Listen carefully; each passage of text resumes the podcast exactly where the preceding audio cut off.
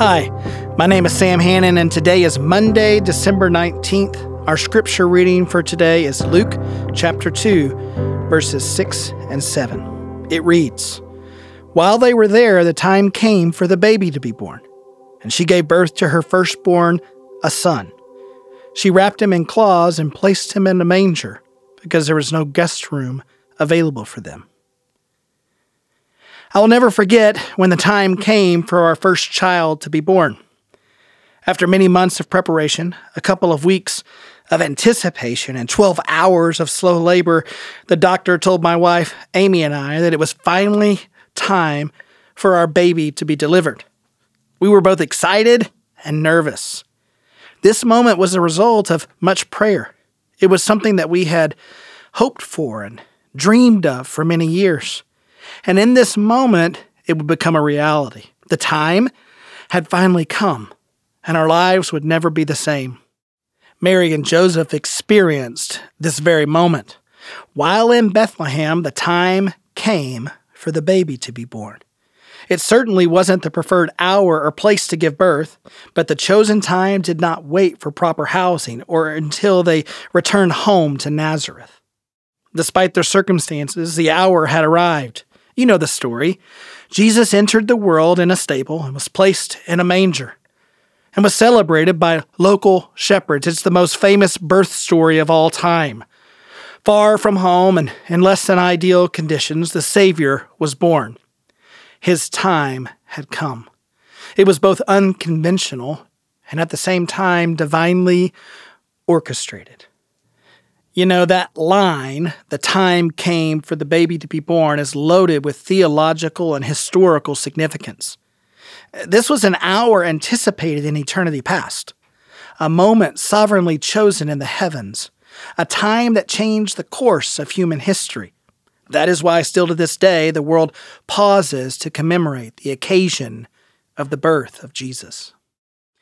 Uh, think about what occurred in that moment in Bethlehem the incarnation, the virgin birth, the Trinity, the Davidic covenant, and Christological prophecies of old all converged in the manger as the Son of God took on flesh and came to dwell among us. In that moment, God's plan to redeem us was put into motion. This wasn't just the birth of a baby, this was the birth of the Savior. That is why the angel sang. The stars shined, and the shepherds bowed. For that hour, that moment had been coming for thousands of years. Genesis chapter 3 verse 15 was pointing to this time and, and this child. For the child of Mary was the promised offspring of Eve, who would crush Satan, the enemy of our soul. Genesis chapter 12, verses 2 and 3 looked forward through time to the day when the promised seed of Abraham would come to bless the world. 2 Samuel chapter 7 verses 11 to 16 was pointing to that hour. A son of David came to reign on the throne forever. Isaiah chapter 7 verse 14 and chapter 9 verse 6 were pointing to that minute. A child was born, a son was given. He was born of a virgin and called Emmanuel.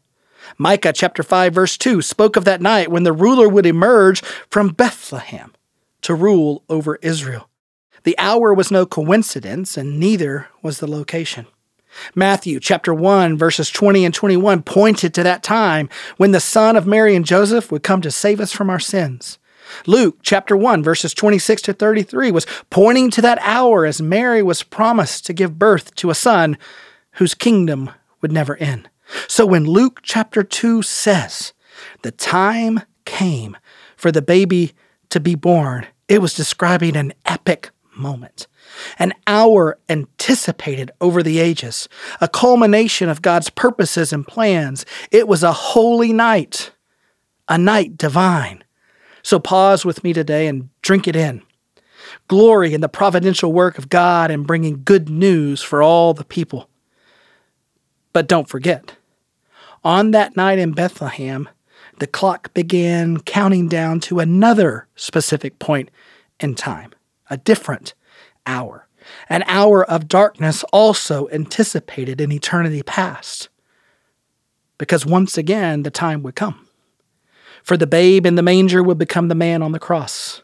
The one born in Bethlehem would be lifted up on a hillside just outside of Jerusalem. Jesus actually spoke of this coming hour in Mark 14, verse 41. He said, The hour has come. Look, the Son of Man is delivered into the hands of sinners.